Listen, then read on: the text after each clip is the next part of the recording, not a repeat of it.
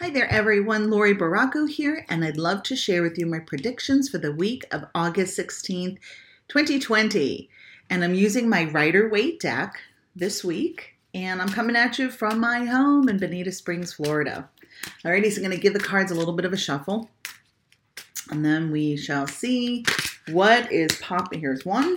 What's popping up for the collective this week? Alrighty. Okay, so I selected a couple um, from the deck as well.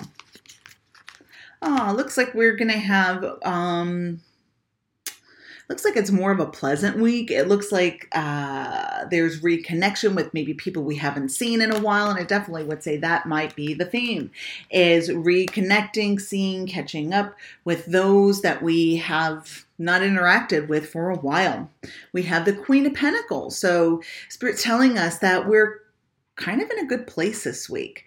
Now, if things should go a little bit awry this week, please don't hold that against me. This is what the cards are saying. But if things kind of go haywire, just know that there are areas in your life that are flowing, that are that that have set you up for success, and there are some um, areas with completion where it's like, okay, I don't have to worry about that so much, so I can focus in these other areas. So this week it looks like we're going to see more manifestations coming forward from our efforts. The next card we have is the Three of Pentacles. And then I want to say we have the, um, I want to share the Six of Cups. So the Three of Pentacles often is referred to as the card of marriage, of partnership, and also um, recognition for hard work that has been put forth. And this is the Six of Cups, and the Six of Cups is about the sweetness of life. It's about the, the happy memories that um, may be coming forward. So there are some relationships that you have re- worked really, really, really hard towards.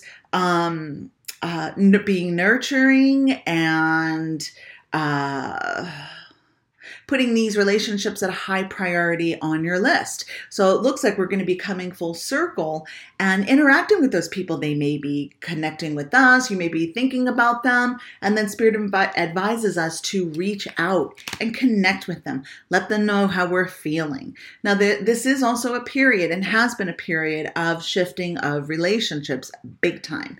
Some relationships have run their course and there may be distance Maybe you'll reconnect in the future. But in this time here right now, there are also those beautiful relationships that have been established, that have a really great foundation where there's trust, there's love, there's no agenda, no awkward, wonky agenda. And we know who authentically these people are. What you see is what you get. And these are relationships that we really need to hold on to.